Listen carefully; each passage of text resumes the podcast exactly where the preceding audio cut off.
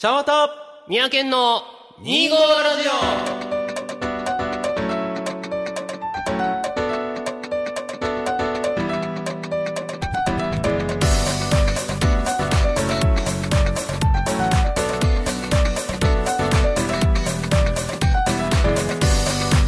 はい、皆さん、こんにちは。茶わたですオ。はい、三宅です。始まりました、2号ラジオ。はいこの番組は2月25日生まれ、茶わたと、12月25日生まれ、三宅という25日生まれの2人が25歳の時に始めたお、しゃべりネットラジオです。そうなんですね。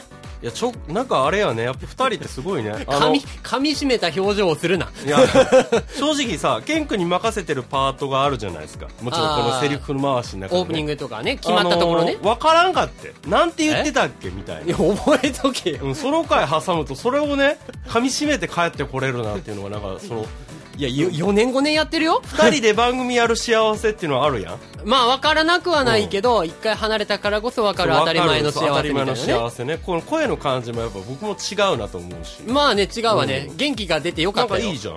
なんかいいじゃん。あ、いや、ちょっと今日不安だったのよね。あそうかん指摘されてたから。まあね、まあそれを払拭してね不。安だったんだけど、まあまあでもね、いい番組どれできるかなってことはちょっと思うようになりましたけども。まあそんな不安を抱えながらソロ会前回も山田さんやってくれてましたけども、はいなんだっけ？V VLCD、えー very low calorie diet ね。食べる量最初の日にさ、 very low cut って書いてあったんだよね。very low cut ってめっちゃちょっとしか切れへんみたいな全く意味ないよみたいなね。ね very low calorie なんだけども。まあすごいかいつまんで簡単に言うとちょっとしか食わないダイエットみたいな。まあそうね。370キロだからもう1日のもう何分の1みたいな感じそんな感じよね。を1週間ぐらいやられて、うん。そう。でそれをの期間が終わってからさらに1週間10日ぐらい今経ったけど、うん。それをやって今体調はどうですか？体調ねやっぱ体はだいぶ軽くなった感じはするよね。まああ物理的にやっぱ物理的3キロぐらい下がってるので。あまあだろうな。それはやっぱすごく思うところかな。であと顔がやっぱシュッとしたその見た目に出るところは出てるなと。ああじゃあ痩せたっていうのはもう間違いなまあく効果はそれはそうねある。出ていると。あるしただリバウンドっていうのはさやっぱ食べたら結局回復しちゃうから僕はそりゃそうだ。今週やっぱ忙しくて食べてたのよ、うん。その分で今日やっぱ体重はちょっと増えてた。90キロになってあーなるほどね、た、うん、まあでもあれだよね。その体質が変わったかどうかっていうところはまだ微妙なそうね。ちょっとそこら辺はやっぱ血液検査とかやっぱりそういうことはやってないのでそこはちょっと知りたいところね。まあ、ん。まあ後々見ていかないと分かんないからねだね。効果が。また発表していただきたいと思います。はい。これからも頑張っていきたいと思います。はい。てなところでね「25ラジオ」第9回スタートです、はい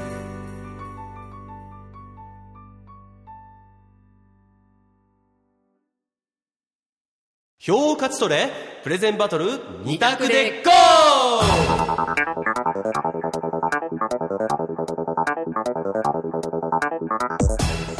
ということでね始まりました、えーはい。票を勝ち取れプレゼンバトル2択でゴーでございます。はい。今回はねあのラジオがポッドキャストの方に移ってからは初めてやるコーナーになりますがね。どんなコーナーなんですか？はい、このコーナーは、うん。とある2択の質問を設けます。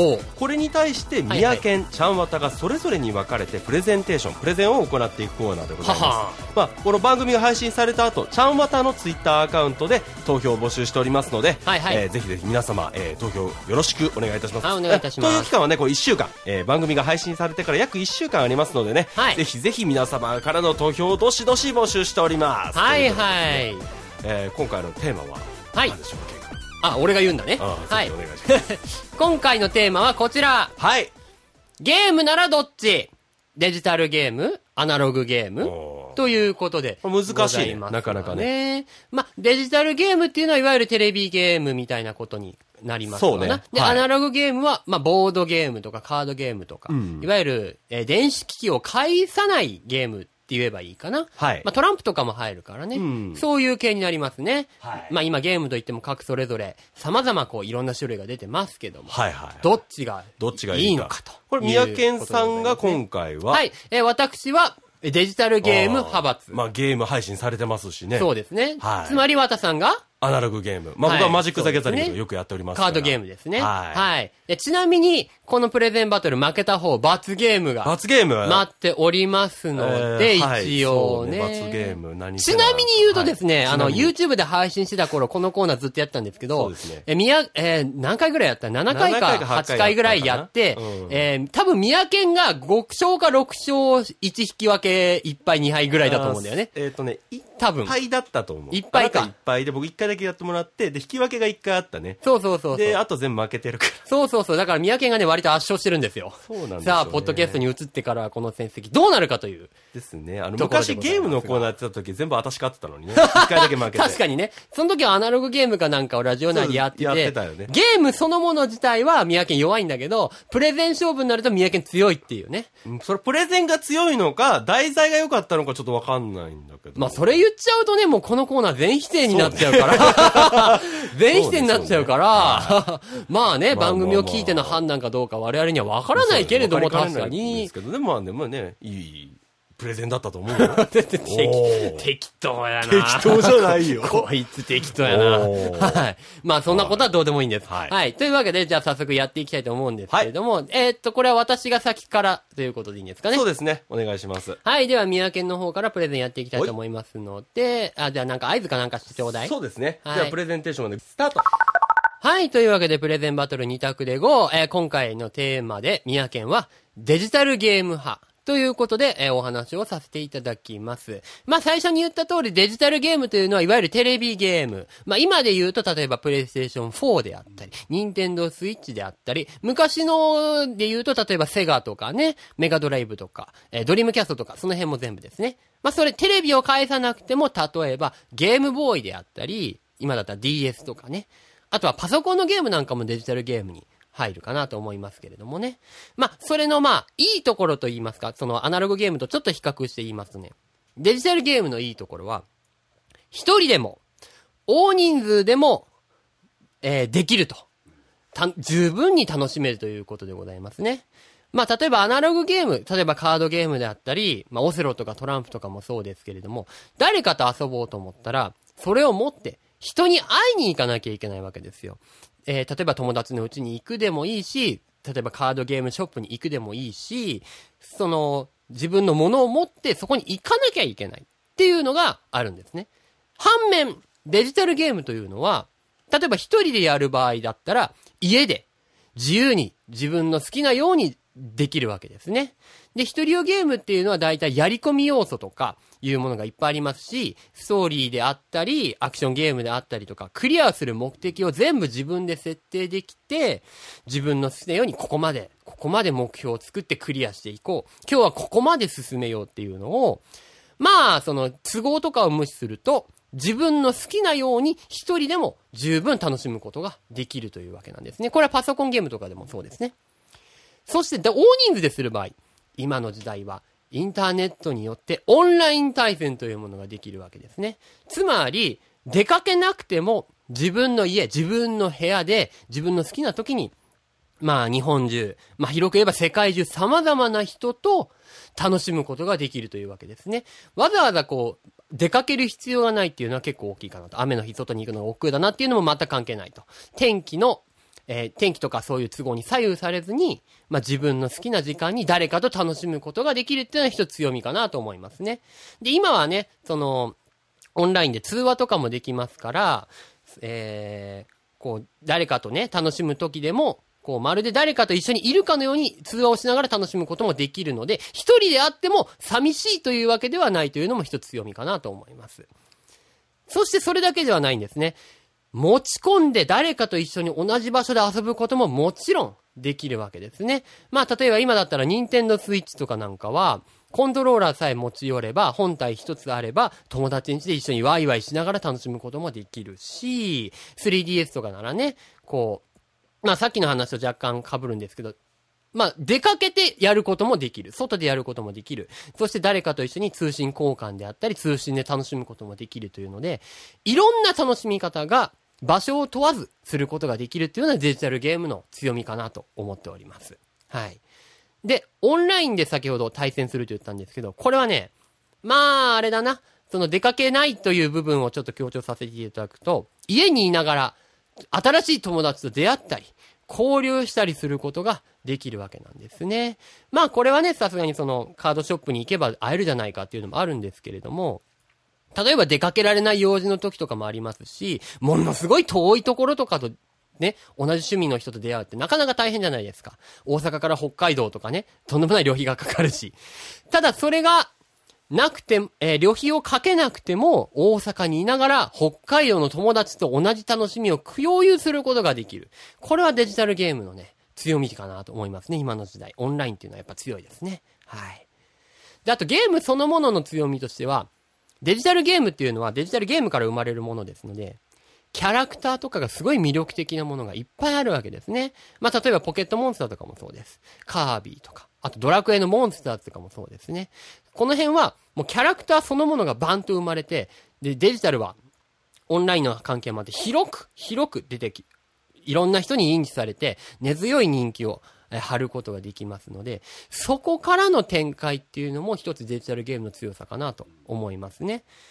あのーなんだろうな、例えばオセロとかはまあまあ、ゲームそのものが売れてるってわかるけど、オセロのキャラクターとかってないじゃないですか。例えばね、トランプのキャラクターっていうのも、トランプその、トランプから派生したキャラはあるかもしれないけれども、トランプそのものにキャラクターとかは生まれていない。デジタルゲームからいろんなコンテンツが生まれていくということもあるのかなと思いますよね。で、それを先ほども言ったように、自分の家とか、えーにいながら、全世界のいろんな人と共有して楽しむことができる。まあ、やっぱり直接会っての楽しみっていうのもあるんですけれども、価値観を共有したり、同じ趣味の人を見つけて一緒に楽しんだりっていうことを考えると、そこはやっぱデジタルゲームの方が強いんじゃないかなと、私は思うわけなんですよね。まあ、あと物理的な利点を言いますと、デジタルゲームはね、場所を取らない。そんなに。まあ、本体がでかいっていうのもある。スイッチとかね、プレイステーション4のハードがでかいっていうのもあるが、あるき、ありますけれども、例えばソフトそのものは、非常にパッケージングとか小さい。もう、ものすごいロムとかも今の時代ものすごいちっちゃいですし、もう薄っぺらいんで本棚にスッスッスッと、大した場所を取らずに入れることができる。さらに言うなら最近はダウンロード版というものが存在しておりますので、もう物理的に物がいらない。えー収納スペースを、えーキュッと圧縮することができますし、本体1個あれば、それだけでものすごい数の、えーまあ、容量に制限はあるけれどもね、ゲームを楽しむことができる。ボードゲームとかになるとね、ものすごいでかいんでね、あの、うちの友達とかはね、ボードゲームものすごいたくさん持ってるんですけど、でかい本棚いっぱいいっぱい、ものすごいぎっちり詰めてあって、それはそれで壮観なんですけれども、やっぱどうしても場所の問題とか、そういう収納スペースの問題とか、あと友達と遊ぶとき持ち出すのがね、すげえでかいリュックいっぱいで、大変なんだろうな、と思うんですけども、デジタルゲームなれば、それのもう半分以下。もう下手したら10分の1ぐらいのスペースと荷物量で友達に運び出すことができたりっていうことがあるので、そういう意味でもなかなかこれはね、今の時代に合った利点かなと思っておりますね。はい。はい、そんなね、こう一人でもやり込んで楽しむことができる、友達と遊んでも楽しむことができるデジタルゲーム、皆さんもね、ぜひ手を出してみてはいかがでしょうか。以上、宮県で、宮県のデジタルゲームのプレゼンでした。なるほど。はい、カミカミでしたがね。ケン君がね、やっぱデジタルゲームやられてるからこその分かるとこもあるし、もちろん僕もどっちもやってる人間だからね、んその良さっていうのはすごく分かるところまあそうねあの、やっぱりいろんなソフトの面白さとかそうじゃ、合う合わないはあるんだけど、やっぱこういうプレゼンをするとき、やっぱその内容じゃなくて、デジタルゲームだからこそのっていうポイントをね、もちろんもちろんまあちょっと喋らせていただきましたので、はい、どうかなって感じですね。なるほどね。はい。はいはい。じゃあ、そうそう、私行きましょうかね。はい、じゃあ後半は、ちゃんわたさんのアナログゲームのプレゼンに入ります。はい。はい、というわけで、プレゼンバトル2択で GO の、えー、?2 択で GO の後半戦で、ねはいいはい。そんな感じ。後半戦でございますけれどもね。はいまあ、今回のお題をおさらいしますと、ゲームならどっちデジタルゲーム、もしくはアナログゲーム。まあ、デジタルゲームはいわゆるテレビゲームとか携帯ゲーム機のこと。アナログゲームは、まあ、ボードゲームとかカードゲームとか、そういうものでございますね。というわけで後半はね、えーちゃんわたさん、アナログゲーム派のプレゼンをしていただきたいと思ってるんですが、い、いですか？はい、OK です。?3、2、1、ドンということでね、えー私、ちゃんわたは、アナログゲーム派代表としてお話しさせていただきます。まあ、アナログゲームって言いましてもね、これいろいろありまして、えーまあ僕が大好きなマジック・ザ・ギャザリング、これに代表される、いわゆるトレーディングカードゲーム、まあいわゆるカードゲームですね。こういったものであったり、えーダブルクロスや、えーアリアンロッド、そしては、まあ過去に遡るとマギウスであったり、ドラゴン、ダンジョンドラゴンズなどなどのテーブルトーク RPG。そしてはカタン、チケットトゥーライドなどなどに代表されるボードゲーム。まあもちろんね、こういったものもボードゲームですよね。チェスや麻雀、将棋。これもボードゲームの一種かなと思いますけどもね。まあ、一時流行りました、えー、何時は人狼なりや。ていう、まあ、いわゆる人狼ゲーム。これもね、言っちゃアナログゲームなんですよね。まあ、これはどっちかというと TRPG、テーブルトークの中では進行していくゲームなんですけども、まあ、この中で、えー、まあ、すべてを、まあ、このいくつかのゲームを包括してアナログゲームと申しますけども、まあ、アナログゲームが僕は優れてるなと思うのは、まあ、大きくは3つございます。えー、1つは、えー、盤面を見るという言葉。これ、よくゲームの場だけでなくビジネスの場。もちろん人間関係においても、えー、共通することかなと思うんですけどこの盤面とは何か。考えた時にチェスであったり将棋の現在の状況。これを盤面って言ったりするんですね。まあ、特に FX とかされてる方はよくそれを盤面を見通す力っていうことはよく大事にされるかなと思うんですけど、これを養うことができるのはアナログゲームの利点かなと思いますね。まあ、ゲームをやりながらその盤面の俯瞰的に見ることができる。もちろん、えー、際立って見ることができる。特に、えー、昨今、将棋が、えー、まあ、お茶の間的にもフューチャーされましたね。えー、ここで、えー、ひふみさん、えー、ごめんなさい、ちょっとフルネーム今パッと出てこないんですけども、ひふみん愛という言葉がございますね。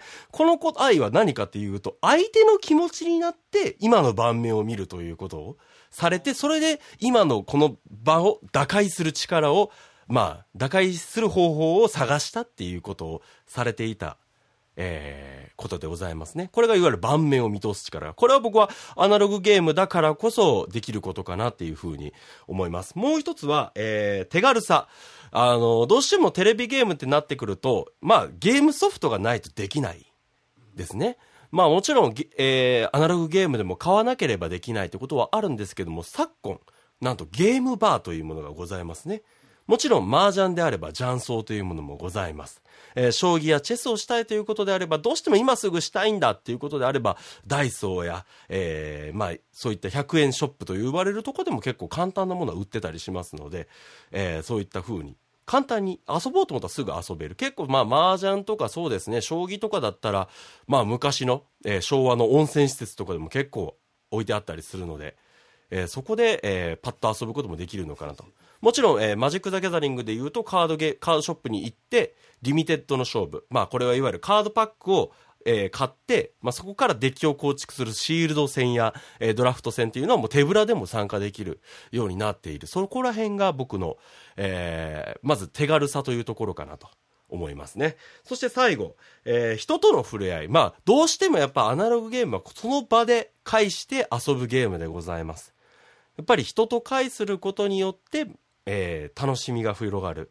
僕はね、あのー、すごく思ってしまうのは、マジック・ザ・ギャザリングをやってる時に、アリーナと実際のカードの紙、これどっちがやっぱ楽しいかというと、やっぱカードの紙の方が楽しいんですね。なぜかというと、そのカードゲームをする中で、やっぱり人との交流が生まれる。これはやっぱりアナログゲームでかけがえがないかなと思うんですね。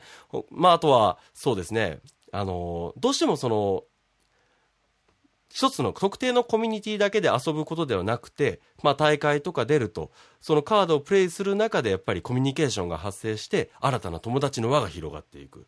ここはやっぱり、えー、カードゲームやアナログゲームの良さになるかなと思います。で、もう一つ何より、僕は復帰、まあ、マジック・ザ・ギャザリングに言うと復帰プレイヤーになるんですね。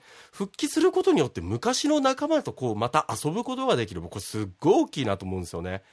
で、まあ、そこからまた新たな関係性が生まれていく。昔懐かしいな、なんてことを言いながら、昔の仲間と遊ぶことができる。僕はこれは、ある意味アナログゲームだからこそできることかなと思います。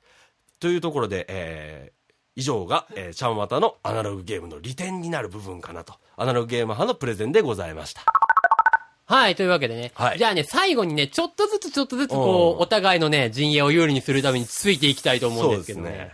まあ私からいこうか、先制攻撃。はい、まあ盤面を読むとか、うん、そういう部分ですよね。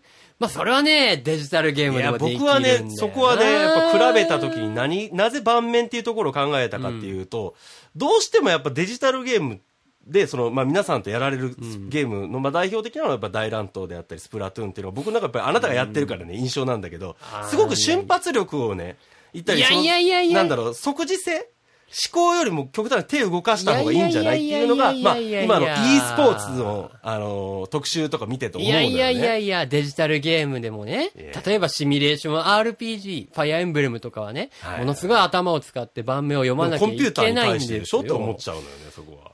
今の時代、将棋なんてデジタルでもできるんです。そうね。それはそうね。麻雀だってできますよ。できますけどもね。戦略的ゲームを通信対戦でやることだって、もちろんそういうソフトもありますから。風っていうのはありますやん。風？風であったり、その場の空気っていうのはやっぱりこう、みし、なんちゅうの？会うことによってできるものがあるまあ、お互いのね、お互いの空気感を読み取るっていうのは確かに実際に出会ってやらないとできないかもしれないけれどもね。うん、ただデジタルゲームもね、もちろん盤面を見たりすることもできますしね。うん、その辺はね、やっぱ負けてないと思うんだよね。昨今、あの、アナログゲームがね、デジタルゲームに移行されてるっていうのもやっぱり多いですから。そうですかね。その辺の本質は多分変わってないんじゃないかなと。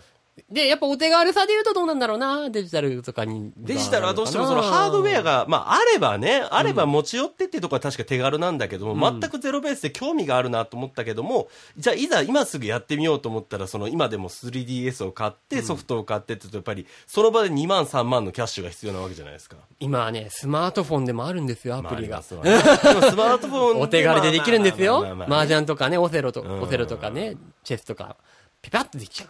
ああ、そうなんですかね。やっぱりバーでやっぱりさ、そのチェスだってさ、ちゃんとあのフィギュアというか、あのコンポーネントがいいんですよ。コンポーネント？コンポーネント要はチェスのコマ、うん、ああいうものが立体物があるからいいんですよ。まあね、実際に物を触ってっていうのはもちろんね、アナログゲームが強いし。それが一番強い。一個が長いのは確かにアナログゲームかもしれない、ね。あ、それはどうしても長いんだけどね。これ準備であって、ね、古、古いものとかさ、もうそれこそさっき言ったけど、マジック・ザ・ギャザリングで復活して、もう全く同じものをまだやってる人がいて、新しい交流が生まれて、久しぶりみたいな。あの、一個のタイトルが、ほぼほぼ変わらずすごく長く根強く残るのは確かにアナログゲームかもしれない。うん、ね。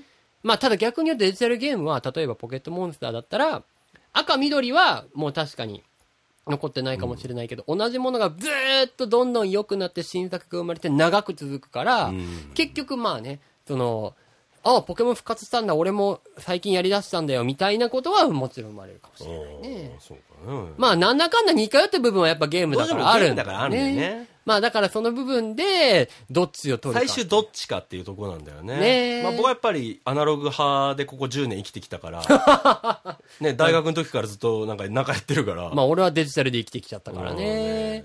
まあそこは皆さんの判断にお任せしていただいていただと、いただきたいと思うんですけども。はい、まあおさらいしておきますと、このラジオが配信された後、はい、ちゃんわたさんのツイッターアカウントの方で、あの、投票ツイートが、えー、出てきますのでね、そこからおよそ1週間ほど投票期間がありますので、アナログゲーム、デジタルゲーム、どちらか好きな方に、えー、自分が好きだと思う方に投票していただければと思います。はい。ということでね、はい、えー、以上、プレゼンバトル2択で GO! でした。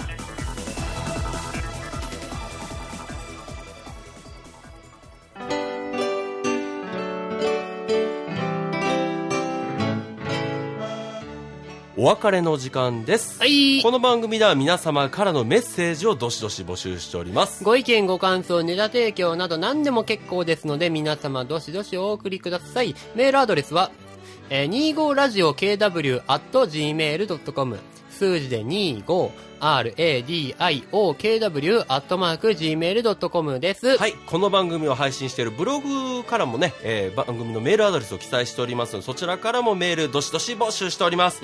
えー、および、ちゃんおた宮県それぞれにね、えー、ツイッターアカウントございますので、こちらにもね、えー、フォローであったり、まあ、リプライであったり、えー、どしどし募集しております。25ラジオに関してつぶやかれる際は、シャープ25ラジオ、いわゆるハッシュタグでございますね。えー、ツイッター、インスタグラム、フェイスブック等々でどしどし投稿を募集しております。えー、拝見しておりますので、ね、ぜひぜひよろしくお願いいたします。はい。はい。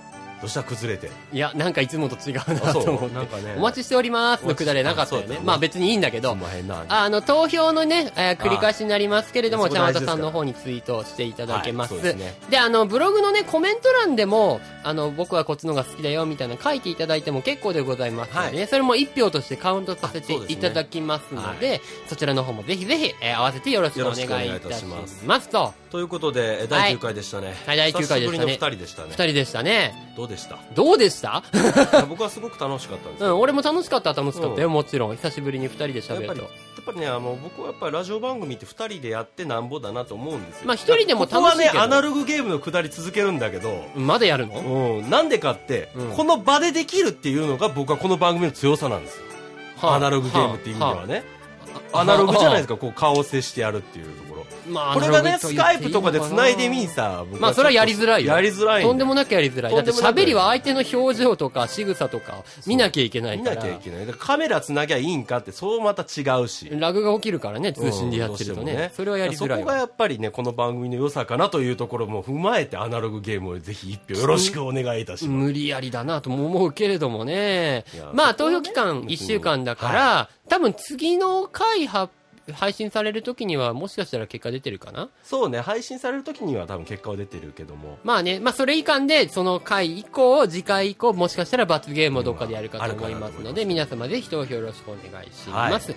はい、そんな25ラジオですが、次回次回は、えー、7月5日でございますね。7月の5日、第10第10回です。10, 10でいいんやな？10でいいねうん切り板に出ましたね、一番。